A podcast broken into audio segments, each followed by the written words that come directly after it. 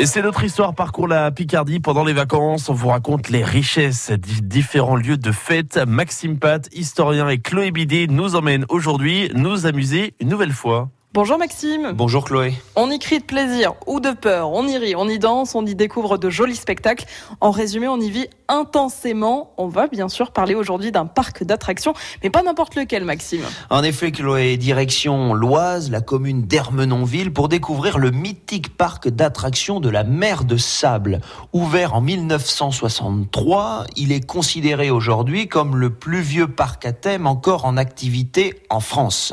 La mer de Sable a su euh, traverser les décennies en se réinventant sans cesse et en attirant un nombre toujours plus conséquent de visiteurs, que ce soit des Picards ou des habitants d'autres régions d'ailleurs. Quelles sont les particularités de ce parc d'attractions? Alors la mer de Sable repose selon moi sur deux caractéristiques principales et qui en font un parc d'attractions particulièrement singulier et attractif. Tout d'abord, son environnement géographique qui est assez exceptionnel, il faut bien le dire.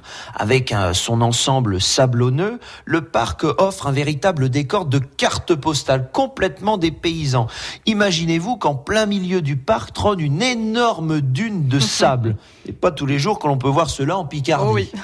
Ensuite, par son univers de Far West à l'américaine, justement, qui entre bien dans ce décor que je viens de vous décrire. C'est le fondateur de la mer de sable, l'acteur Jean Richard, qui souhaite doter le parc, et ce, dès le commencement de cet univers-là. D'ailleurs, lors de l'inauguration du parc, les gens sont émerveillés par cette thématique, d'autant que nous sommes dans les années 60, la culture américaine imprègne alors très fortement l'ensemble de l'Europe, et en particulier la France. Sont émerveillés également les nombreuses vedettes présentes lors de l'inauguration. Rien qu'un seul exemple pour illustrer cela, c'est la venue de Maurice Chevalier. Bah oui, quand même. Le succès est-il au rendez-vous alors dès l'ouverture? Clairement, euh, oui, ce sont d'abord des dizaines de milliers qui viennent s'amuser à la mer de sable, puis très vite des centaines de milliers. Il faut savoir qu'avant la crise sanitaire, le parc accueillait encore plus de 340 000 visiteurs par an, ce qui n'est pas rien, surtout pour un parc d'attractions qui présente une telle longévité.